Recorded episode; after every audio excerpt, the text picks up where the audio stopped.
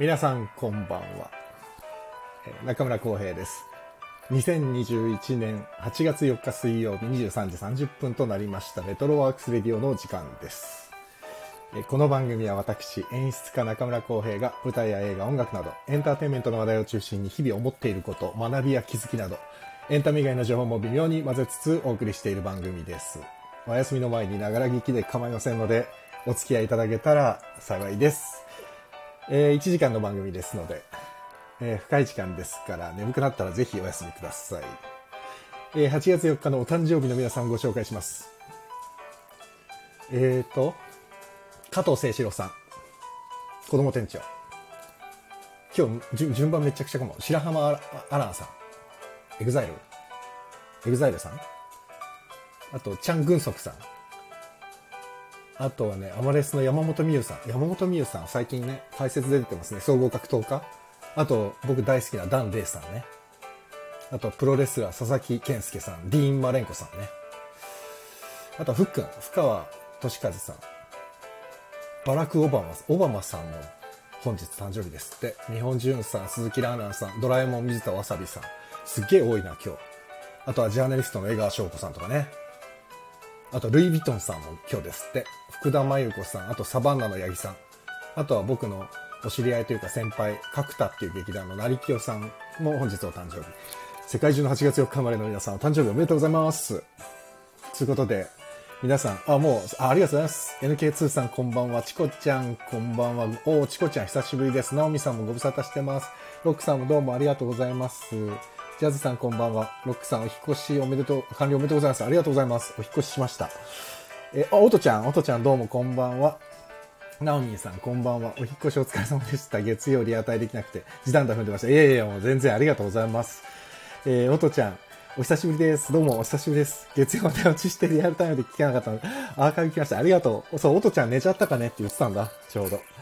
ありがとうございます。いやー、まだね、新居、新居居心地いいんですけどね、まだね、落ち着きはしないですね。まだ部屋が汚いからかも。ただ配信は本当に前回も言ったんですけど、しやすくなったんで、1階と3階なんだよね。1階でどんだけお声大きい声で喋っても、3階の子供には聞こえないだろうっていうね。こういう計算ですよ。だかねやりやすくはなったんだけど。いやー、でもなんか、ね、一昨日も喋ったんですけど、やっぱりあれですね。生活してる風景が変わると、なんかガラッと変わるから、ね、なんか、ちょっとどうしたらいいかわかんないですね、日々。で生活の、このね、周りの環境ね、実は車で5分ぐらいのところに引っ越したんで、ほとんど変わんないんですよ、スーパーとかも。だから、周りの環境変わんないんで、家の中の環境が随分違うから、あの、料理する時の動線とかも違うじゃない？冷蔵庫の位置も違うから。もう何がどこに入ってるかもわかんなくなっちゃって、もう大変。本当に。まあそんなことはどうでもいいか。今日は何かありましたっけ？っていうか、福岡県も緊急事態宣言要請って書いてありますよ。おとちゃん。これでも本当にどうなっちゃうんだろう。東京は今日も4000人超えて、でもオリンピックは盛り上がってて、野球も韓国に勝ってとかね。もうなんか、いろんなことに矛盾を感じつつも、自分の中でもたくさん矛盾を抱えながら、日本人はみんな今生きてるんだろうなと思いながらね。どうしたもんでしょうかね、これはね。いろんな矛盾を抱えてますよ、僕も。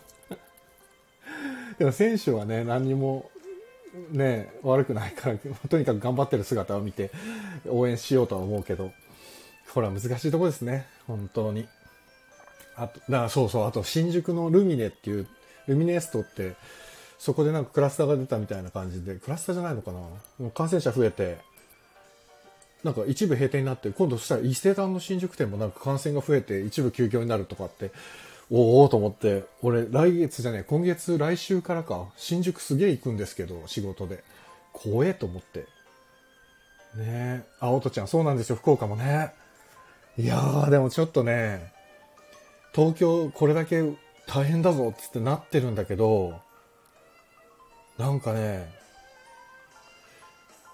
意外と人がいるん、出てるんですよ、みんな。意外とっていうか結構出てるの、普通通りに。だ僕は娘を迎えに電車に乗ったりするんですけど、電車も結構普通に混んでてね、もうドキドキして、だからできるだけ車で送り迎えしようと思って、車で行けるときは車で行ってるんですけど、それでもやっぱ電車が混んでる。びっくり。ちょっと本当にどうやって気をつけたらいいかわかんないけど、もう出歩かないに越したことはないんだろうなっていうね。うん。あ、ロックさん、侍ジャパン勝利ね。すごかったですね。見ちゃった、僕も。すげえ見ちゃった。やっぱ野球は面白いな。サッカーも面白かったな。スペイン戦。すごい痺れたな。あと5分で PK だった。PK だったら勝てるかなと思ったけど、やっぱね、最後の、あの、マヤスさんも言ってたけど、クオリティの最後の決め、決めるっていうね、ここのクオリティの差が出たって、クオリティの差っていう言葉がかっこいいよね。クオリティの差って、なかなか出ないもんな。うん。ここは吉田麻也の凄さだな。まあ、それを言う、こうどうでもいいんですよ。で、久しぶりの映画観覧なんで、ヒロタが多分今、やきもきしてると思うんで呼びます。てかこれボタンの配置が変わっちゃって。そうだ、オトちゃんもあれだ、昨日なんかライブ配信してんのさ、さっき気づいて。どうやったらこれはみんなの告知が来るんだろう僕の携帯に。今始まりましたよって、僕全然このスタンド FM の告知が全く出ないんですよ。どうやって設定すればいいかもわかんなくて。今度誰か教えてください。で、これボタンの配置が変わってどこがどれでなんだろう。えーっと、顔は一緒かな。あ、決定力の精度の差。そうそう。それをね、クオリティの差って言ってたんです。吉田麻也が。かっけえと思って。クオリティの差ってね。そう、決定力ね。やっぱ昔から日本は言われてるけど。まあでもね、すごいですよ。あそこまでスペイン相手にね、粘れるってね、本当にかっこいいと思った。感動しちゃった。ということで、呼びます。ご無沙汰の松岡弘さんです。ひろたん。こんばんは、ひろたん。あれ合ってるよね。ボタン分かれた時に、あたふた、本当今ちょっとあたふたしちゃった。ひろたん、ひろたん。どうも？おうどう今日、どうもどうもどうも。どうもどうもこんばんは。お久しおぶりです。久しぶりです。すいません、長々とお待たせいえして。いえいえ。リーサルウェポン2やりますって言って3週間空いちゃった。2週間か。空いちゃった。そうね。なんかそんだけ、うん待たす映画でもないんだけど。確かにさ、なんかもっと時間かけて見る映画を選んでもよかったのかもしれないけどね。そうね。まあそうなるとは思わなかったからね。まあでもいいんじゃないですかこれはこれでまあまあいいん。じゃないですか。うん。ね。本当に。いやー、元気でした？あ、もう元気にしてますよ。あ、本当？はい。あ、それはよかった。ていうかまあでも、あ、間、この間はちょくちょく会ってないけど、意外とうちらは会ってたからね。そうね。そうなんだよね。あとオンラインでこうやって打ち合わせをね、よくしてて、うん。ちょっと、ね、仕事の話とかしつつ。ね。しつつ。いや、だからまあまあ、だからそうね。なんとなく元気ななはそんなに別に、そうなんだよねか久しぶりって感じはしないんだよね。そう、だから、うん、特にひろたに喋ることはないです。あれ？そこはほら、聞いてる人はね、俺らのこう、なんかいや、俺を、ほら、みんな松岡さんの声が聞きたいな、みたいな。あれひろたんってさ、その、今撮影影してんの？撮影はしてるの？撮影はしてない撮。影はね、今はね、割と落ち着いてる。ただね、そうなんだ。まあちょっと急に案件が入って、なんかい8月も忙しくなりそうなえ感、じ。でもさ、それってどうなの？俺も今ね、レッスンをやるかやらないかとかっていう話って、明日までに判断させてくださいとか、明後日までに判断させてくださいっていうのがすごい多いのよ。で要は、ここまで感染者が増えちゃうと、ちょっと、やる方、その主催する方もさ、まあねえーってなるじゃん。だから、ただね、結構映像の現場はね、うんあんまり、あんまり気にしてない。だからそれが結構さ、どっちなんだろうね。それ気にしない方がいい、気にしなくていいじゃんっていうことなのかな？それとも、ちょっと気にした方がいいんじゃないのっていうことなの？ど、どうなの、なんかもう、うん。例えばさ、あの、なんつうのかな、これまあ、その、俺の考えだよ。うんうん。やっぱ舞台とかさ、うんまあレッスンは違うのか、舞台とかってやっぱお客さん呼ぶじゃん。あ、そうなんだよね。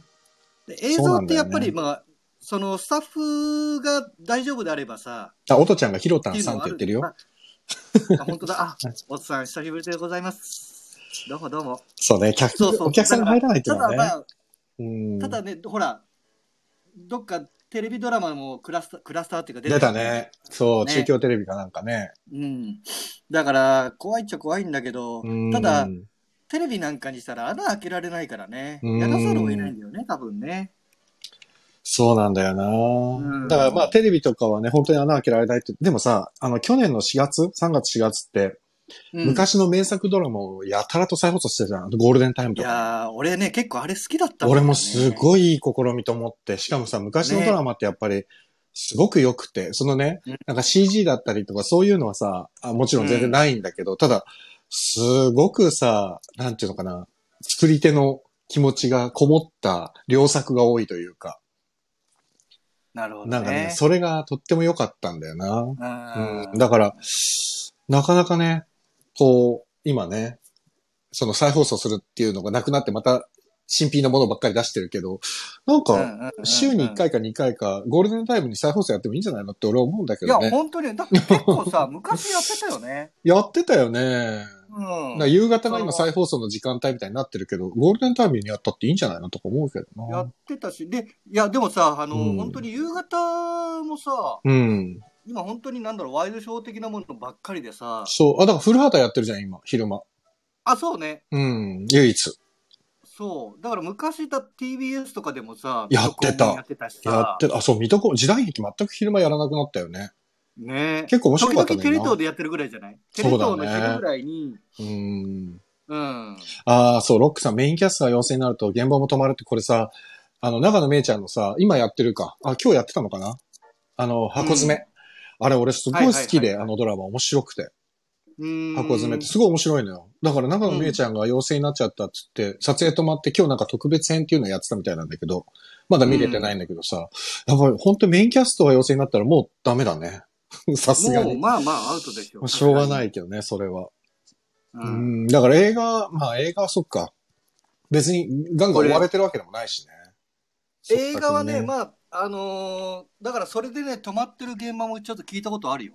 陽性が出て、いやちょっと仕切り直そうかって言って、うんちょっとい、まあ1ヶ月とか2ヶ月空いてまた撮影が始まるとか。そうね。うん。あ、ナオミンさん、箱詰め面白いですよね。ね。箱詰め、すごい面白いんだよね。箱詰めってね、あれ、漫画だよね、確かね。そう、めっちゃ面白い、あれ。へー いやー、ムロ、ムロさんと戸田恵梨香さんって本当に何回共演するんだよっていうぐらい二人は共演してるけど、あの二人が出てるのは面白いね。基本的にいつも。なるほどね。うーん。やっぱムロさんって面白いんだなあと長野めいちゃんが意外とやっぱり、うん意外、意外とじゃないな。あの子やっぱりなんか、すごい可愛らしいじゃん、雰囲気が。うん、で、そのまんまま生かされててね、めっちゃハマってるんだよね。へあ、おとちゃんも箱詰め私も好きです。面白いね。ほらねなんかすっごいいいの、箱詰め。なんか見ててね、気持ちもほんわかするしね、なんか落ち着くというかね。へしかも笑えるし、へーずっなんかずっとクスクスできるドラマ。ー久しぶりな感じ、この感じが。すごい。そもう、なんかね。そう、だからドラマ今ね、最近のドラマ俺も全然見れてない。あの、お帰りモネはやっぱ面白いよ。お帰りモネあー、ずっと言って素晴らしい。本当に。うん。でお帰りモネと、まあ、箱詰めくらいかな。あと、ああとあれだ。ねナイトドクター？ヒカルが出てる。今ずっと休んじゃってるけど、ナイトドクターと東京 M MER。はいはいはいで。東京 MER は、やっぱり鈴木亮平さんって、うんあの人すごいなっていう。ああ、まあね、あの人カメレオン俳優だよね。いや、すごいね。なんか、本当に役に合わせてね、体型も変えてくるし。いや、俺は、だから鈴木亮平さんは東京 MER で見てて、医者にしか見えないもん。えーこの人本当にすごい役者なんだなって、改めて思った。だから俺、古老の血が見たいのよ。あ、コロナチも相当いいっていうよね。もうなんか、超頭の切れたそう殺人鬼のいかれ。いかれた役なんだよね。いかれたヤクザ。あもうちょっとで、まだやってないでしょ？まだやってないんじゃないかな。あれなんか相と当ね、鈴木亮平さんがあまりにも怖くて、撮影中もね、共演者が近寄らなかったっていう話だよね。そうそうそうそう、うん。相当らしいね。ねえ。うん。気象予報士受からなかったなぁん？気象予報士受からなかったなあれじゃないお帰りモネ。いや、モネは、あれだよ。受かったよ。なロク、ロクさんがロクさんが？嘘？本当？いやいや、あ、違う、やばいよ。そうだ。あ、そうね。まだでもいいか。リーサル、リーサルウェポンそんなに長く話すあれじゃないでしょ。でも、まあ、でも結構俺語れるけど。おいや、面白かった。いやまあいつも俺最初に面白かったよって言っちゃうんだけど、ね。映画観覧で、あの、選んでる映画で、つまんなかったのが一本もない、今まで。いや、だから私セレクトでございますよ。いや、全部面白い。っていうか、いいか、リーサルウェポン2の話する？あ、どっちもいいよ。あの、リーサルメポン、これだけ間が空いたから、あ、ロックさん受けたんだ。私受かりません。んでしたって。ええー、ロックさんでもすごいわ、勉強したんだ。いや、お帰りモネ見てるとね、気象予報士になってみたいなって思っちゃう。ちょっと。あ、そう。本当にね、なんかかん、なんか考えちゃう。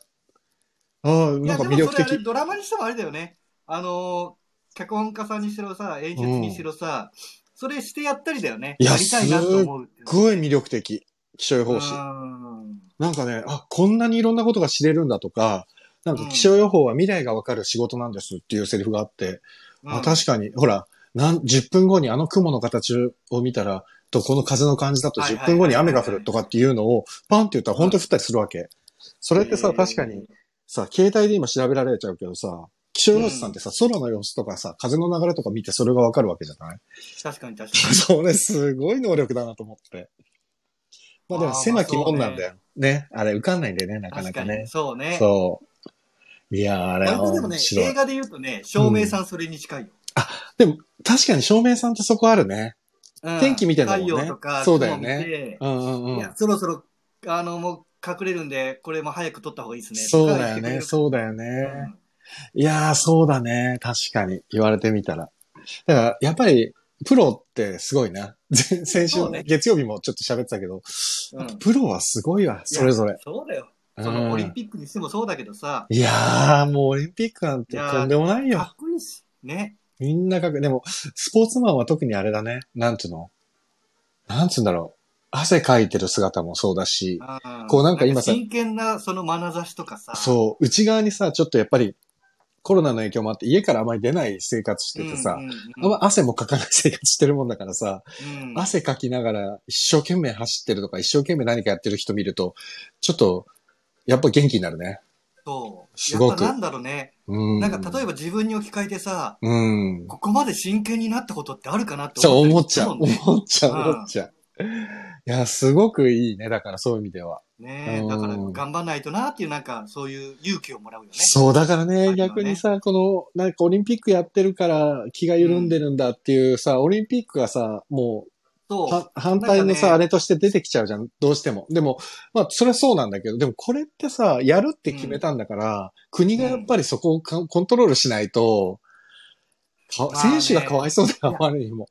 本当にか。わいそうだけどね、今のこの世時代はね、難しいと思う。コントロールのしようがないと思あ、じゃなくて、あの、コントロールっていうのは、その、検査をちゃんと拡う。充させるとか、、コロナに対する、えっ、と、みんなが今さ、溜まりすぎてるじゃん、不安と不満が。そうね。だからそれがオリリンピックに矛先が向いちゃってるけど、まあでも矛先向いちゃってるっていうか、まあ実際オリンピックを開催してること自体が不満の対象にもなっちゃってるから、だからオリンピックやるって決めるんだったら、それと同時に、検査をこれだけさ、で、あの、拡充させますとか、これだけ病床を確保できますとか、クあの、無観客だからみんなはもうじっと家で見てください。その代わりこういうことは、こういうことをやって、なんとかみんなが納得できるようにしますとかっていうふうにやってくれればいいんだけど、ずーっと今さ、あの、家でステイホームでとかさ、あの、お酒飲まないとかさ、なんかでもさ、それしかないじゃん、もいや、でもね、なんか、まあね、やっぱそういう批判が多いけど、う。うん。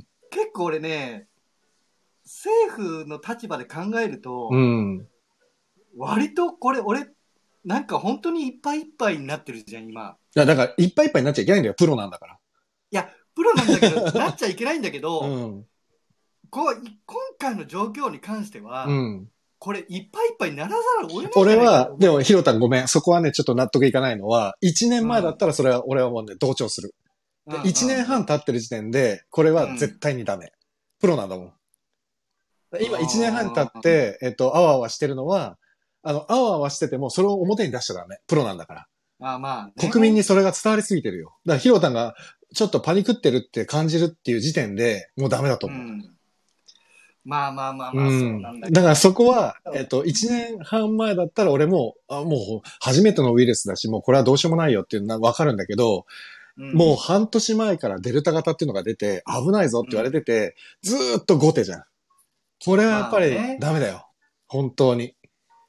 さすがにそこは、あの、よしとはできないし、まあまあ、うんよしとはしないんだけど、そう。で、今だからそこで、あの、仕方ないね、とも思得ないけど、う。うんーんと、だからといって表に出ていいとも全く思わないから、だから我慢しなきゃダメなんだけど、うちらはうちらで。だから、うん今さ、自助、共助、公助っていう言葉があってさ、自助にずっと頼らされてるのは、ちょっとあまりにも、あの、きついと思う。あの、やっぱり、俺もほら、ね、知り合いがお店やってたりするところもあるし、うんうんうんまあまあ、そういうのあるとね。そう、だからもうそれも含めて考えてもそうだし、やっぱり俺だってもう収入なんてもう激減だし、うん。だから収入が安定してるとか、会社人にとってみたら、まあいいんだよ、多分。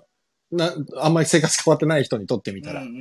でもうん、やっぱりそうじゃない人も、やっぱ国民の中にはたくさんいて、だから、あんまり生活環境変わってない人からすると、もしかしたら、何騒いでんだよってなっちゃうかもしれないけど、うんうん、でもやっぱりみんな生きていくためには必死だからね。そこは、まあそうだね。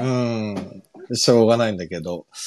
なんかまあまあ、でも、も確かにね、その、やり方は全然、え、なんでそんなことするのってのは結構あるから、まあ今もね、言われてるけどね、自宅療養してくださいっていうのも。そう、そうそう。ちょっと。すげえこと言いやがったなと思ったけど、その時は。うーん、だから、いや、だから、そうなんだよ。なんか、あの、田村さんってあの、厚生労働大臣って、あの人は、本当に感染症とか、うん。あの、その病気に関して、ウイルスとか、その研究に関してってすっごい勉強してるんだって。あの人ってね、超エキスパートなんだって、田村さんって。だなるほどね。大臣なのに、そのウイルスに関してって、全く素人じゃなくて、超クロートなんだって。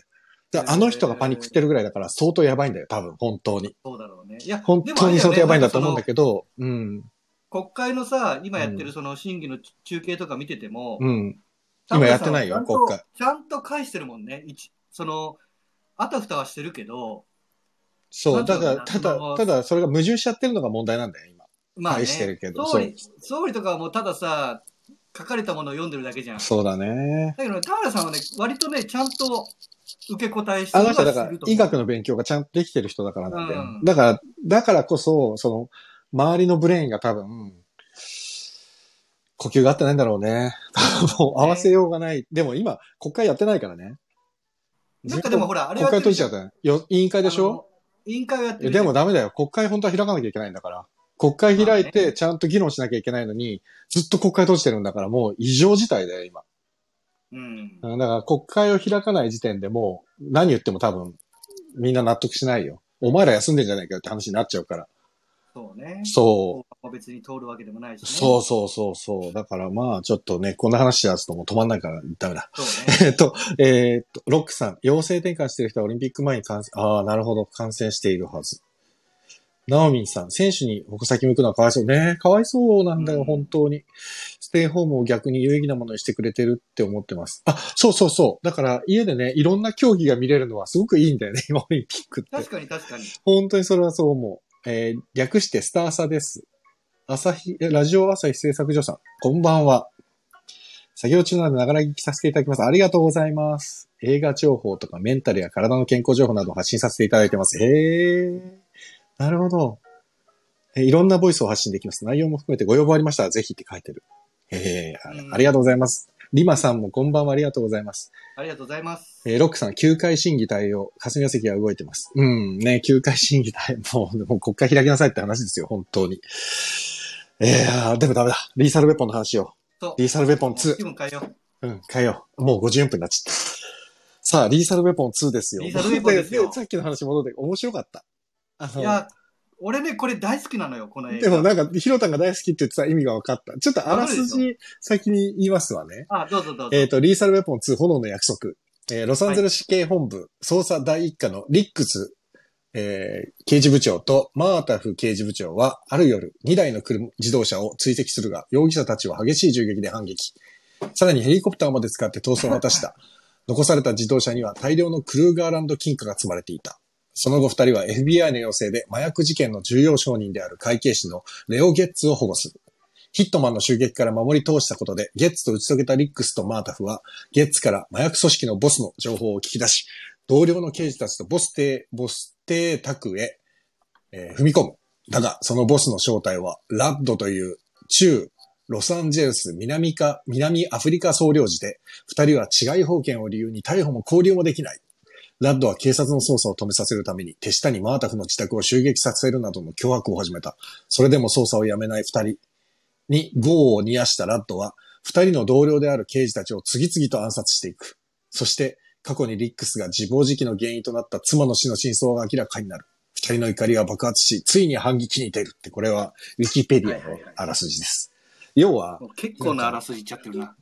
要は、麻薬組織のボスが、あの、領事館の大使で、領事館の職員外交特権だね外交、そう、外交員で、うん。外交特権で市外保険逮捕ができないっていうので、すげえバトってた、バトるんだよね。要はね。そうそうそうそう。いや、でもね、まさかね、映画が始まっていきなりカーチェイスから始まると思わなくて、ドギモードいや、になりましたね。だからね、そこがすごいとこなんですよ。すごい面白かった。始まりがすごいじゃん。だから、これがね、俺、うん。なぜね、うん。2にしたのかっていうところにもあるのよ。ああ、なるほど。あそうなんだよねそうそうそうこれだけ間が空いたから one、two やろうかなと思ったけど、やっぱ one 見る時間なくて。うん。でもなんとなく分かった。うん。そう。結局、そのね、どの映画も2って、うん、うん。もう1があるじゃん。はい。1があるから、うん。説明いらないのよ。この人がどう言うとかさ。確かにそうだね。だから、いきなりボンって始められるのうね。ーん、なるほど、なるほど。だからね、なんつうのかな、うん、結構、アクション映画で言うと、うん。1より2の方が面白かったりする。ああ、でも、さ、実際さ、続編ってさ、ダ作になっちゃうか、こと多いじゃない？多い。多いけど、でもこれは面白かった、あのね2いや普通に。2でもね、うん、なんつうのか、俺は結構ね、2、2が、うん、なんつうのかな、まあ、た、その、ターニングポイントっていうところもあるけど、うん。割とね、アクション映画で言うとね、2って結構面白いものが多いのよ。あ、そうなんだ。あれ、スピード、割とねスピードも2面白かった？あ、スピードはね、ダメ。あ、そうだ。あれはスピードはめっちゃ面白かったもんね。あれの、はまず2作目でキアヌ・リーブスが出なくなった時点でもうダメ。確かにキアヌ・リーブスなかった。うん。サンドラ・ブロッでクもは出てた出てないの？あ、は出てたんだっけ？サンドラブロックは 2, 2は出てたのか。そうか。でね、結構ね、その敵役もウィリアム・デフォーでいい役者使ったんだけど、そうだった、そうだった。いい役者使ったんだけど、うんダメ。だた例えば2とかで言うと、うん。えっとね、あのまあ、SF だけど、俺はエイリアン2好きだし、ああ、あれ、ターミネーター2も面白かったな。ターミネーター2も面白かったし、うん、面白かった。あとね、40 48時間っていう同じバディものがあるんだけど、はいはいはいそれ俺2の方が結構好きだった。ああ、本当でね、うん得てしてね、1ってね、暗いのよ。あ、そう。あ、でも、リーサル・メトンの1も、奥さんが殺されちゃうんでしょ？あ、あのね、奥さんも殺されてるの。殺されてるっていうか 死んでるの。あ、1はもう殺された後なんだ。そう、簡単に1の説明すると、うん。まあまあ、あのーこのリックスってやつが、うん。その刑事部に新しく入ってくると。メル・ギブソンね。メル・ギブソンが。うんで、マータフ、お前、その、バディで組めと。言われてくるんだけど、うんこのもう本当に、なのその奥さんの死があるから、うん。その自殺願望がすごいのよ。なるほど。だからめちゃめちゃあ、無茶苦暗い茶な、んだね。そう、無茶苦茶な操作をするのよ。そうなんだね。例えば、なんか、その、ビルからね、飛び降りようとしてる人がいて、うん。で、それをたあの止めるためにリックスが行くんだけど、うんうんうん。一緒に飛び降りちゃうのよ。はいで、まあ、下に、あの、消防用のあの、はいはい、マットね。うんがある、ああるんだけど、うん。とか、もう、むちゃくちゃなことをする刑事 なるほどねっ。て感じなのね。そうなんだでもだから本当に、なんだろうな、シーンの中でうん銃加えて死のうとするシーンがあるしう、わ、すごいね。ぐらい重いのよ。うん。だけど、なんだろうな、俺、その2でね、うん。あのーここまで、なんつうのかな、コメディ路線に振り切ったのはすごいと思ってて。いやあのさ、うん、面白かった。あの、ジョー・ペッシがやってたレオゲッツ。いや、ジョン・ペチも最、レオゲッツ最高ですよ。最高に面白かった。あ、リー、あ、もうこの後レギュラーだからね。リーサル・3、4メ出てくるトンはダイハードと同じぐらい現実味がないと思う。マータ副係長が迷惑かけられまくりって2、そうだったな。あ、レオゲッツはそうなんだ。ずっと出てるんだね、こそう、の後。3、4も出てくる。いや、おジョー・ペシってやっぱすげえ役者さんだね、あの人。あの役者さんね、俺、俺最初にジョー・ペシ見たのは多うん分リーサル・ウェポンなのよ。あ、でこそうの。そう、この役者さん面白いなと思って見たのが次がグッドフェローズ見て、そうだね、グッドフェラス出てたね。グッドフェローズ見たら怖えと思って、あの人さ、だから俺はそっち寄りだと思ってたの。そうでこのね、ジョー・ペシーってね、うん。結構面白い、なんだろうな、経歴の人で、うん。はいあのね、なんだっけな、クリント・イーストウッドの映画でね、はいはえっ、と、ビーチボーイズじゃなくてなんだっけな、なんだからボーイズ、なんだっけ、い。なんとかボーイズ。なんとかボーイズ？ジャーディーボーイズかな。っはいはいはていう、まあ、あの、歌手、グループが、ジャーディーボーイズっていう、あの、本当に有名な歌を歌ってる人い。たちがいて、それの伝記みたいな映画だったんだけど、うんうん。確かね、そのジャージーボーイズのうん。ボーカルの弟だったかな。あ、そうなの？そうなのよ。だから本当にそのエンタメ系の親族の、で、それでなんかうん。映像業界かなんかに入ってきたかな、だったような気がするんだよな。へえ、ちょっとあれだね。そうそうそうあの、河本博人と河本正宏さんと同じ関係性だね。まあまあまあまあ、なんか、そんな兄弟 ごめん。へえ、面白い偽ね。情報だったらごめんね。あい確かやいや、そうだったなるほど。へえ、そういうあれがあるんだね。そう。だから、あれで本当このリーサ・ルイポンの話に戻すと、うんジョー・ペシの役割っていうのがもう本当に、オッケーオッケーオッケーオッケーっていうのがいやー、面白い。面白いよね。うん。だからなんかね、今回、この映画、メル・ギブソンとさ、ダニー・クローバーの二人は、まあ、バディの二人はいいとして、その、うんは あの、脇でさ、例えばジョー・ペシもそうだし、あと、あの、えっ、と、ラットの部下の、ボーステッドってやってたデリック・オーコナー、はいはいはいはい。あの怖いね。すごい、ねエリートに見える怖さ。うん。ああいうのが一番怖いね。何するかわかんない怖さ。怖い怖い怖い。なんで最後に銃を持ってたのに殴り合いに行ったのかっていうのが謎なんだけど、うん、い 最後のシーンでさ、なぜやか、あれはあれでしょ。あの、痛めつけてよ。そういう解釈だよね、やっぱりね。うんだからナイフでさ、傷を負ってるじゃん。あそうそう、ナイフ投げてね刺さってね。すごいよね。でもさ、なんでさ、あの、デリック・オークナーのやってたウォーステッドはそんなにリックスに恨みがあったんだろうね。あれでもすごい、ね肉弾戦だったのが面白かったね。まあだから、もともと目はつけて、っていうことはね、きっとね、あ、いなくなっちゃった。ヒロタンがいなくなっちゃったよ。ちょっと待って、もう一回呼んでみましょう。あ、いなくなっちゃった。すごいなこれ。出たり、は入ったり。これ映画観覧なのにヒロタンがいなくなるっていう、こんなことあります？俺今一人ですよね。一人で喋ってますよね、俺ね。俺だけじゃないですよね、これなってんの。皆さんから見てもヒロタンいませんよね。大丈夫だよね。大丈夫だよねっておかしいな。あ、ヒロタン招待しても入ってこないわ。松岡さん、一回、あのね、スタイフをね、落としてね、もう一回入り直した方がいいかもしれないですね。あれ？来たかな？はい。リクエスト受付。接続中。あ、いけたかな？もしかしたらこれで。松岡さん消えましたって、やっぱそうですよね。あ、いなくなった。ひろた。じゃあもう一回来ます、きっと。いや、でもね、メル・ギブソンもダニー・クローバーも面白か、面白いっていうか、かっこいいし、やっぱりなんかドキドキする映画だったんですけど、そのね、脇役、脇を固めてる皆さんが、すごい良かったですね。本当に。これいけるかな？あ、ちょっと待って。リクエストしたユーザーがライブに参加していません。あ、今、接続中になった。いけるかな？これで。ヒロタンが帰ってくるかな？皆さん見ました？リーサラウェポン2。1でもいいけど。僕なんか初めて見たんですよ。こんなに有名な映画を。でもね、見てみたらやっぱり夢中になった。なんかザ・ハリウッドって感じでした。なんか、次から次、5分に1回ぐらいワクワク、ワクワクっていうか、ワクワクドキドキする感じ。これはだから、なんていうのかな。しっぽり見たい人には向かないけど、スカッと見たい人には、もしかしたらすごく最適な映画かも。ああ、ヒロタン入れないなこんな中途半端に？ちょっとなん、あ、またいなくなっちゃったから、多分、もう一回入り直してくれてるのかな。メル・ギブソン、白装リーチを制作してるのですよね。白装リーチ。メル・ギブソン、白装リーチ。映画？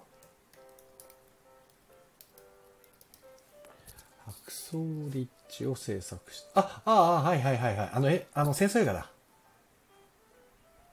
そうそう。で、こうメル・ギブソンが監督したアクソーリッチに誰かなんか出てた気がすんだよな。あやっぱヒロタ入ってこれねえな。これどうしたらいいの？